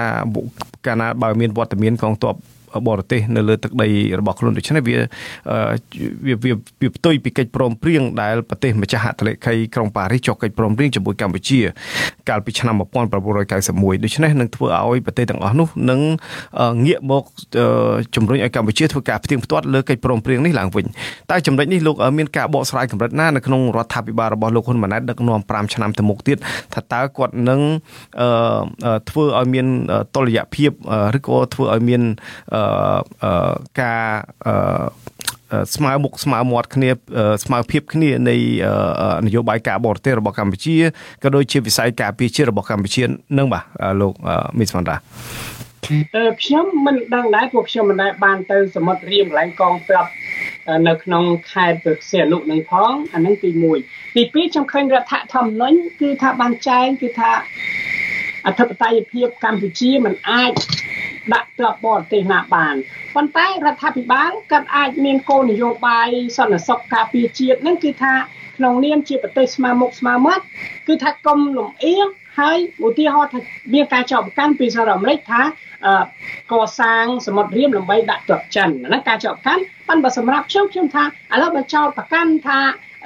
សម្រាប់តែទ័ពចិនទេបានចូលបាន អញ្ចឹងនេះអង្គការពីប្រជុំអាស៊ាននៅទីក្រុងសាកាតាហ្នឹងគឺនាយករដ្ឋមន្ត្រីជប៉ុនហ្នឹងបានសុំទៅនាយករដ្ឋមន្ត្រីហ៊ុនម៉ាណែតហ្នឹងថា គាត់ចង់ធ្វើដំណើរទស្សនកិច្ចកប៉ាល់យោធាជប៉ុនហ្នឹងមកសមុទ្ររៀមកងទ័ពមូលដ្ឋានកងទ័ពកម្ពុជានឹងដែរប៉ុន្តែយើងមិនដឹងថាលោកនាយករដ្ឋមន្ត្រីហ៊ុនម៉ាណែតនឹងគាត់បានឆ្លើយតបយ៉ាងម៉េចអានឹងយើងមិនស៊ីជម្រៅអញ្ចឹងខ្ញុំថាបើសិនជាកម្ពុជាហើយលោកអតីតរដ្ឋមន្ត្រីក្រសួងការពិជាតិលោកទៀបាញ់ក៏លោកក៏ធ្លាប់អះអាងដែរថាការសាងសង់សមុទ្ររៀមយោធាទ័ពនៅកម្ពុជានេះគឺថាអ្នកណាក៏ចូលបានដែរណាអាចិនក៏ដោយអាមេរិកក៏ដោយអូស្ត្រាលីក៏ដោយជប៉ុនក៏ដោយខ្ញុំថាដើម្បីបង្ហាញតម្លាភាពឲ្យឲ្យទីឃើញថាកម្ពុជាជារដ្ឋឯករាជ្យអព្យាក្រឹតមិនលំអៀងទៅទៅបរទេសណាមួយខ្ញុំថាតោះដាក់ទៅបើថាឥឡូវខែនេះមានស្កិតយល់ត្រាប់ចិននៅមកនាវាចម្បាំងឬក៏ជាកម្មសិក្សាសមយុទ្ធអីអញ្ចឹងស្កិតយល់កាលវិភាគការបរិឆេទនៅឆ្នាំណាឬខែណា កងទ័ពអាមេរិកក៏ចង់ចូលដែរកងទ័ពអូស្ត្រាលីចង់ចូលដែរជប៉ុនចង់ចូលដែរអាល្លឺម៉ង់ឆ្លងកាត់មកចង់ចូលដែរខ្ញុំថាអានឹងជាការបង្ហាញតម្លាភាពហើយដែលមិនធ្វើឲ្យគេសង្ស័យខ្ញុំមើលថានេះជាជាជាចំណុចមួយដែលពិភពលោកត្រូវមើលឃើញនាយករដ្ឋមន្ត្រីថ្មីដឹកនាំក្នុងយុទ្ធសាស្ត្រភូមិសាស្ត្រនយោបាយបែបណារវាងសហរដ្ឋអាមេរិកនិងចិន ជាមួយនឹងសម្ព័ន្ធដៃគូនៃប្រទេសអូស្ត្រាលីកូរ៉េខាងជើងកូរ៉េខាងត្បូងជប៉ុននិងឥណ្ឌាណាអូស្ត្រាលីកូរ៉េខាងត្បូងជប៉ុននិងប្រទេសឥណ្ឌាទៅនឹង Indo-Pacific អញ្ចឹងខ្ញុំជឿថានាយករដ្ឋមន្ត្រីគាត់មានយុទ្ធសាស្ត្របែបណាហ្នឹងវាជា ផ្ទៃក្នុងសន្តិសុខជាតិដែលខ្ញុំមិនអាចនិយាយប៉ះពាល់ទៅនឹងច្បាប់សន្តិសុខជាតិនិងនិយាយអីដែលលើសពីរដ្ឋធម្មនុញ្ញអញ្ចឹងរដ្ឋធម្មនុញ្ញគឺថាមិនអោយអ្នកណាមកឈោជើងដាក់ត្រាប់បានទេរដ្ឋបរទេសកងទ័ពបរទេសប៉ុន្តែជាដំណើរទស្សនកិច្ចបែបវិលជុំទៅហើយឲ្យស្មើភាពគ្នាទៅខ្ញុំថាมันមានជាការចោទប្រកាន់ស្អីទេបាទ ប៉ុន្តែគ្រាន់ថាពេលមុនហ្នឹងយើងវាដូចជាពិបាកដែរយើងទៅវាយអាគារដែលជាស្នាក់ស្នាមអតីតកាលប្រវត្តិសាស្ត្របើយើងអត់លុយយើងសុំជំនួយ USAID សុំជំនួយសេនានុពន្ធយោធាអាមេរិកជួសជុលអញ្ចឹងទៅកុំឲ្យគេសង្ស័យកុំឲ្យគេគិតច្រឡំទៅការមើលឃើញថាទៅវាយអាគារអាមេរិកកាំងទៅសង់អាគារ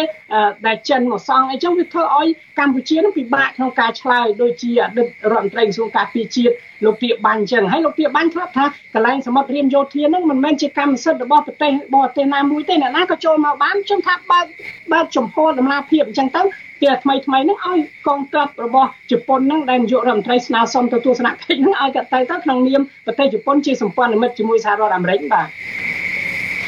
បាទបាទអញ្ចឹងដើម្បីឲ្យកម្ពុជាគេគិតថាវាមានតម្លាភាពតើតែបើកចំហទាំងអស់គ្នាមិនអញ្ចឹងហ៎លោកមេសមណ្ដា បាទបាទបាទបាទអរគុណច្រើនលោកមេសមណ្ដាលោកមេសមណ្ដាជាចុងក្រោយលោកមានអ្វីចង់បន្ថែមដែរទេបាទខ្ញុំមានតែសំណពោសំណពោទៅនាយករដ្ឋមន្ត្រីថ្មីចុងក្រោយគឺថាឈាមថ្មីចំនួនថ្មីកំណត់ថ្មីគិតថ្មីធ្វើថ្មីខ្ញុំថារឿងស្អីល្មមល្មម យើងទៅជែកគ្នាទៅយើងបង្ហាញការអប់រំណែនាំគ្នាកំហុសខុសឆ្គងទៅខ្ញុំថាអាការចាប់ចងអាការដាក់គុកដាក់អីនេះវាមានតែវិបដិសារីឲ្យខ្មែរគ្នាឯងហ្នឹងទេហើយយើងមើលមនុស្សណាឈ្នួនផ្ទុះមនុស្សណាដែលវាអហិង្សាមនុស្សណាស្នាមញញឹមមនុស្សណាដែលជួយឲ្យចំណេះដឹងដល់ប្រជាពលរដ្ឋដល់យុវជនដល់ប្រសង់អី ហើយដូចជាខ្លួនខ្ញុំនេះដើរអញជិះផាសស្អាប់ជិះឡានម្នាក់ឯងជិះម៉ូតូដប់ខ្ញុំមិនដែលគិតថាអ្នកណាមកវាយភុះឲ្យខ្ញុំស្លាប់ឬអីគឺខ្ញុំគិតថាខ្ញុំមកស្រុកខ្មែរខ្ញុំធ្វើអំពើល្អខ្ញុំពង្រៀនចំណេះឲ្យមនុស្សទម្លាក់ហិង្សាចាប់យកមេត្តាធម៌ហើយបង្ហាញនៅវប្បធម៌នៃក្តីស្រឡាញ់វប្បធម៌នៃការចែករំលែកគ្នាជាជាងដណ្ដើមគ្នារស់ជាជាងលៀបពួរជាជាងបំផ្លាញខ្មែរគ្នានេះអានឹងជាចំណុចដែលខ្ញុំចង់បានហើយនាំគ្នាកសាង នៅអ្វីជាការវិវត្តកតាជីវជីវភាពរបស់ប្រជាពលរដ្ឋនោះស្រុកខ្មែរប្រទេសកសិកម្ម85%អ្នកធ្វើស្រែធ្វើចការខ្ញុំថារោគអ្វីជាបច្ចេកទេសរោគអ្វីជាប្រភពនៃទឹក ដើម្បីឲ្យកើតបង្កបង្កើនផលបានទិន្នផលកើតលក់មានទីផ្សារមានអីខ្ញុំថាហ្នឹងជាសក្តិរមនីជាសុភមង្គលហើយជាស្នាដៃនៃការបង្កើតគោលនយោបាយរបស់នាយករដ្ឋមន្ត្រីថ្មីនៅវ័យ45 46ឆ្នាំបើធ្វើល្អទៅកសាងស្នាដៃនិងយុទ្ធសាស្ត្រនយោបាយជាមួយនឹងការអត់ឱនអធិស្ឋានតាមបែបមនុស្សធម៌តាមបែបច្បាប់ ជាតិនិងអន្តរជាតិទៅខ្ញុំថាប្រជាពលរដ្ឋនឹងគ្រប់គ្រងក្នុងអាណត្តិរបស់លោកដែលជាស្នាដៃរបស់លោកទៅដល់ការប្រកួតប្រជែងគ្នានៅនយោបាយឆ្នាំ2027 28ទៀតខ្ញុំថានេះជាការគំរូឲ្យបកកណ្ដាលអំណាចមានអំណាចមានលុយមានតួនាទីមានតំណែងមានស្អីគ្រប់សពបែបយ៉ាងខ្ញុំថាជាការចាប់ផ្ដើមធ្វើគំរូឲ្យ បកក្រៅរដ្ឋាភិបាលឲ្យសង្គមស៊ីវិលនឹងគាត់មានលំនឹងក្នុងការធ្វើការជាមួយគ្នាជាប្រយោជន៍ខ្មែរខ្ញុំថាវាអត់មានអីពិបាកកែទេបើយើងពិតជាឯករាជ្យម្ចាស់ការហើយដឹកនាំបើគ្មានសម្ពាធនយោបាយពីបរទេសណាខ្ញុំថារឿងអីពិបាកនិយាយគ្នារវាងខ្មែរនិងខ្មែរភាសាតែមួយហ្នឹងប្រទេសយួនសត្រូវសួរពូជាមួយអាមេរិកកាំងហេតុអីគេបង្កើតជាមហាមិត្តយុទ្ធសាស្ត្រគ្រប់ជ្រុងជ្រោយ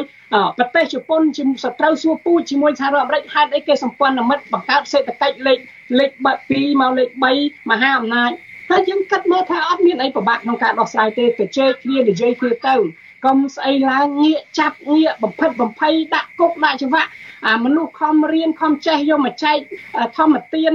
និតទៀនថឈ្នះអស់ទាំងពួងឲ្យចំណេះបែរជាយកឲ្យចំណេះទៅដាក់គុកទៅទៀតយករូបកាយទៅដាក់គុកហើយដូចដាក់គុកចំណេះខ្ញុំថាគួរតែគួរតែបំចប់អវបធរនឹងទៅអវបធរសងសឹកអវបធរភ័យខ្លាច អាវប្បធម៌ឯងជួយអញអញជួយឯងអាវប្បធម៌ស្តង់ដារ2នៃប្រព័ន្ធយុទ្ធធម៌ធ្វើឲ្យរះឈឺចាប់អីខ្ញុំថាខ្ញុំនិយាយនេះនិយាយបំណងល្អហើយចង់លើកឲ្យរដ្ឋាភិបាលជំនាន់ក្រោយនោះមានភាពស្អាតស្អំសុចរិតនយោបាយមានគុណធម៌និងសិលធម៌ហើយពួកគាត់មានចំណេះទៅទៀតនេះដូចព្រឹកមិញនាយករដ្ឋមន្ត្រីលោកហ៊ុនម៉ាណែតលោកនិយាយថាបើរដ្ឋមន្ត្រីថ្មីដែលមាន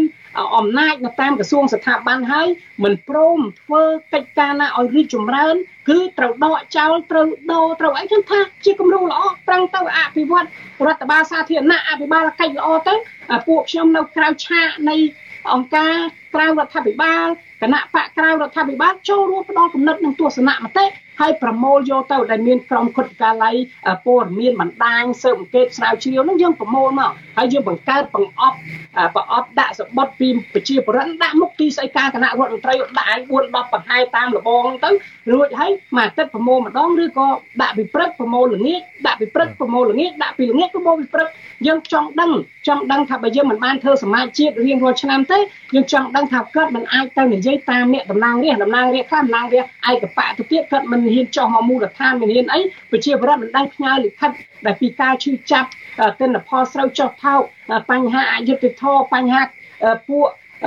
ពួកខលខូចមួយចំនួនលក់គ្រឿងញៀនកូនគាត់ខូចអស់ជក់ កើតសតិអារម្មណ៍អត់បានរៀនកិច្ចសាលាលេងហ្គេមអញពេញតែរបងសាលារបងវត្តអីចឹងគឺថាយើងចូលអានឹងមកមើលមើលហើយយើងចាប់ផ្ដើមធ្វើកិច្ចការផ្ទាល់ប្រជាវពុបនេះដូចជាបជាទៅនឹងដកមេប៉ោះមេអីនៅកំពង់ធំនៅអីខ្ញុំថាជារឿងល្អ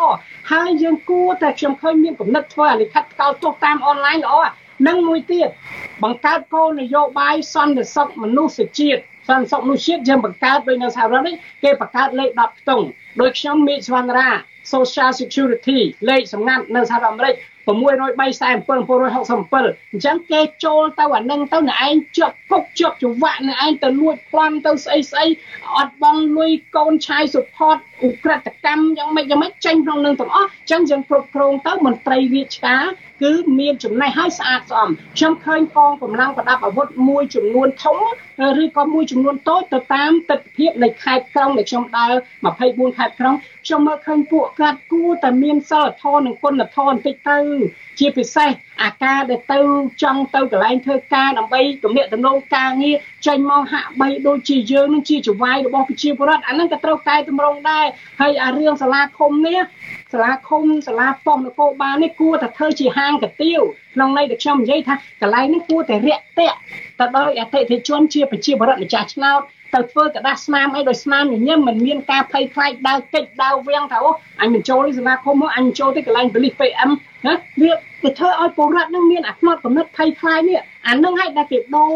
ផ្នត់កំណត់នឹងឡើងវិញហើយយើងសក្ការៈថ្មីអ្នកចំនួនថ្មីកំណត់ថ្មីយើងគិតអីធ្វើថ្មីទៅជាគុណធម៌ជាសិលធម៌ហើយមានហេតុមានផលដោយកិនន័យដោយការស្រាវជ្រាវជៀសវាងអាមិនទាន់ដឹងអីងាកចេញនៃការខត់ខ្លួនចាប់ដាក់គុក ងាកចេញនៃការខត់ខ្លួនចាប់ដាក់គុកនេះសំណាងហើយដែលសម័យនេះវាអត់មានសម័យបាញ់សម្លាប់ចោលដោយខែមលៃគ្រាន់តែមកដាក់គុកតែវាខាតពេលវេលាមនុស្សរៀនសូត្រមនុស្សណាដែលវាឈ្នួលផ្ទុះមនុស្សណាដែលវាអាចយុត្តិធម៌សម្រាប់គាត់មនុស្សណាដែលអហិង្សាយើងគួរចែកគ្នាឲ្យដាច់កុំងាកឡើងប្រទេសប្រជាធិបតេយ្យងាកងាកចាប់ងាកចងងាកដីកា ហើយមន្ត្រីតុលាការនេះកែតម្រង់ពីមន្ត្រីតុលាការទៅមេធាវីធម្មតាក៏ពី30000ណាវាមានផុសតាងក៏មកសួរថាណាផុសតាងសួរអ្នកធ្វើមេធាវីនឹងទៅសួរកូនចៅម៉ែឪបងប្អូនគាត់ទៅធ្វើស្រែលោកលោកមេសវណ្ដាលោកដឹងស្រោចឲ្យថា បញ្ហាងាកចាប់ងាកចងងាកចោតនេះគឺថាបញ្ហានេះក៏ជះឥទ្ធិពលសម្បើមខ្លាំងណាស់ដែរដល់វិស័យការបរទេសកម្ពុជាតើចំណុចនេះត្រឹមត្រូវដែរទេបាទលោកមេសវណ្ដានិយាយមិនត្រឹមត្រូវមិនយើងឮការសេចក្តីថ្លែងការណ៍ក្រសួងការបរទេសនៃលោកខាងលិចលើកលែងតែប្រទេសផ្ដាច់ការប្រទេសកុម្មុយនីសដែលគេមិនមានអាការចង់ឲ្យចង់ឲ្យប្រទេសកម្ពុជាអនុវត្តនៅគោលការណ៍ប្រជាធិបតេយ្យជាពិសេសប្រទេសចុះហត្ថលេខីនោះរួមទាំងចិនរួមទាំងយួននោះគឺថាត្រូវអនុវត្ត អ្វីជាសេរីភាពនៃពលរដ្ឋម្ចាស់ឆ្នោតសេរីភាពការចេញមតិសេរីភាពសិទ្ធិធ្វើនយោបាយសិទ្ធិការងារសិទ្ធិអំណាចសារព័ត៌មានអីខ្ញុំថាអានឹងជាការកែតម្រង់ហើយអាចុងក្រោយខ្ញុំចង់ថាដូចជា អតីតបកសង្គ្រោះជាតិលោកកឹមសុខាសួរថាមនុស្សកើតមនុស្សយ៉ាងម៉េចមនុស្សធ្លាប់ធ្វើចោលមនុស្សធ្លាប់កាត់ចាក់ធ្លាប់អីទីក្រៅពីដើរឲ្យធម្មទានឲ្យចំណេះដឹងខ្ញុំថាអាយុគាត់71ហើយគួរតែអ្នកនាយករដ្ឋមន្ត្រីថ្មីគួរតែមានគុណធម៌មនុស្សធម៌នៅក្នុងអ្វីជាការអត់ឱនយកយល់អាជាស្រ័យដោយរដ្ឋាភិបាលអាហ្វ្រិកខាងត្បូងមិនសិនដុល្លារអីគឺថាគេផ្សះផ្សាជាគ្នាហើយកើតមកនោះគឺថាខ្ញុំមិនជឿថាកើតមកគាត់ គាត់ទៅធ្វើប្រធានបកទៅធ្វើនយោបាយប្រកួតអីទៀតទៅពួកខាងនោះគេឲ្យឈាមថ្មីមកហើយគាត់ជាមនុស្សចាស់មួយគ្រាន់តែទុកគាត់ជាព្រឹទ្ធាចារ្យនយោបាយជាអិសរាជជនកម្ពុជាមួយអាចថាគាត់ជាឧត្តមទីប្រឹក្សាអមព្រះមហាក្សត្រនៅក្នុងក្រមប្រឹក្សាជាតិគ្រាន់តែមើលក្មេងៗនៃចំនួនអ្នកប្រជាធិបតេយ្យរៀបចំចឹងទៅប្រកួតតប្រជែងគ្នានៅឆ្នាំ2027 28ខ្ញុំថាជាបំណងប្រាថ្នានៃការចាប់ផ្ដើមមុននឹងលោកធ្វើដំណើរទៅកាន់អង្គការសហជាតិប្រជុំមហាសន្និបាតអង្គការសហជាតិលើកទី78ខ្ញុំត្រូវទៅដែរប៉ុន្តែដោយសារម្ដាយខ្ញុំគាត់ឈឺជាប្រចាំកាយខ្ញុំអត់បានទៅខ្ញុំទៅចូលរួមរាល់ឆ្នាំដោយលោកតាំងសាដាដឹងហើយតែខ្ញុំទៅខ្ញុំទៅស្ទូឌីយោនៅវ៉ាន់តូនីស៊ីឆ្នាំនេះខ្ញុំអត់បានទៅក្នុងការដែលគេអញ្ជើញខ្ញុំជាអតីតអ្នកទស្សនយោបាយនៅប្រទេសកម្ពុជាគេចង់ដឹងការវិវត្តការវិវត្តនៃការរំលោភសិទ្ធិមនុស្សគោលការណ៍ប្រជាធិបតេយ្យនិងអ្នកទស្សអ្នកនយោបាយយ៉ាងម៉េចយ៉ាងម៉េចហ្នឹងអឺគឺថាខ្ញុំមិនបានទៅដោយសារតែម្ដាយខ្ញុំចាស់ជរាហើយមួយថ្ងៃកាត់មួយថ្ងៃកោ ហើយណាមួយខ្ញុំមិនចង់ចេញពីប្រទេសកម្ពុជានៅជីវិតចុងក្រោយរបស់ខ្ញុំខ្ញុំចង់នៅសាបព្រោះនៅចំណេះដឹងធម្មទានដល់យុវជននិស្សិតបញ្ញវន្តដោយមិនរឹសអើងនានាការគណៈបកនយោបាយណាក្លឹបយុវជនណាអង្គការណាហៅខ្ញុំទៅធ្វើវាគ្មិនមកមកគណៈបកប្រជាជនសសយកកឲ្យបញ្ជូនយុវជនមកតាមខេត្តតាមក្រុងមកដូចខ្ញុំធ្វើវាគ្មិនប្រហែលថ្ងៃមុនថ្ងៃទី9កញ្ញាខ្ញុំមិនដឹងចៅសង្កាត់នៅរតនៈ មកហើយបែរជាឃើញខ្ញុំបែរជាឃើញយុវជនច្រើនស្អីឆ្កាស់ជាមួយប្រសង់បែរជាទៅបាត់អត់មានមកចូលរួមបង្ហាញជាអភិបាលកិច្ចល្អថ្នាក់ក្រោមជាតិនឹងតើយុវជននិស្សិតបញ្ញវន្តអាចធ្វើអីខ្លះអាចសហការស្អីខ្លះដើម្បីឲ្យគាត់នេះជាតំពាំងស្នងវិស័យនោះមានបទពិសោធន៍ការងារនៅក្នុងវិមជ្ឈការតម្លាភាពគណនេយ្យភាព ណាអភិបាលកិច្ចល្អនោះខ្ញុំថាគឺចូលរួមអត់គ្នាទៅបាទបាទលោកមានសម្រាប់សម្រួលចុងក្រោយមួយទៀតបាទមុនមុននឹងយើងលាគ្នាដោយខ្លីបើសិនជាលោកទៅបង្កើតគណៈបកនយោបាយថ្មីតើលោកគិតយ៉ាងម៉េចតើវាអាចជាការដើរចោលលោកកឹមសុខាម្នាក់ទៀតទៅហើយទេបាទឬក៏យ៉ាងម៉េចបាទលោកមានសម្រាប់ ដំណាក់កាលនេះមិនមែនជាការដើរចោលឬក៏ក្បត់អីទេ ជាការជ្រោមអ្នកប្រជាធិបតេយ្យតើយើងទុកឲ្យ5ឆ្នាំទៀត10ឆ្នាំទៀតហើយតើពេលណាដែលយើងមានកម្លាំងអ្នកប្រជាធិបតេយ្យខ្ញុំនិយាយកម្លាំងនេះមិនមែនកម្លាំងប្រមូលផ្ដុំអីផ្ដួលទេណា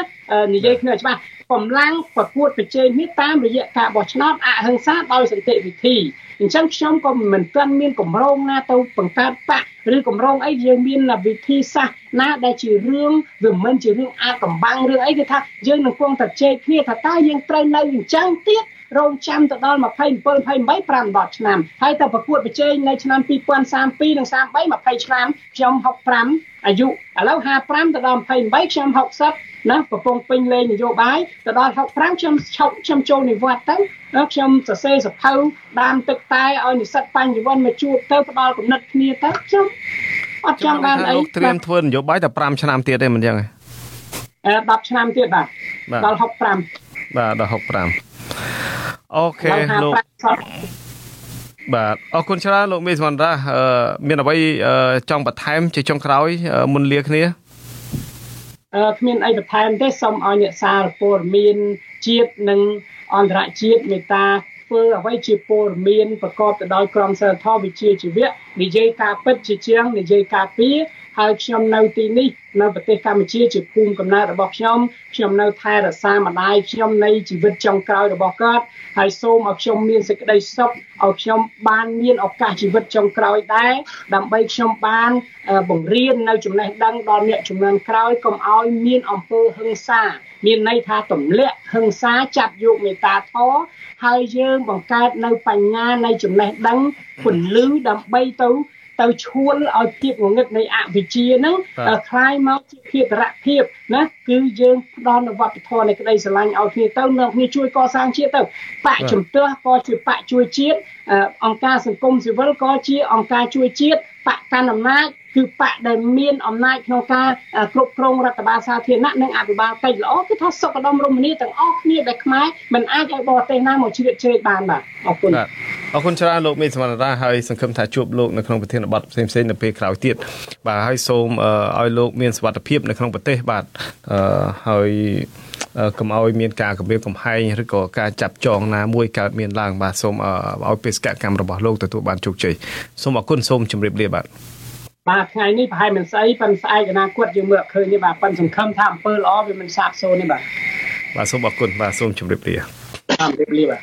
បាទយើងខ្ញុំក៏សូមអរគុណលោកអ្នកនាងដែលបានខិតខំតាមដានចំណាយពេលជាមួយនឹងសារព័ត៌មាន The Cambodia Daily តាមបណ្ដាញសង្គម Facebook ហើយយើងនឹងវិលមកជួបលោកអ្នកនាងទៀតនៅថ្ងៃស្អែក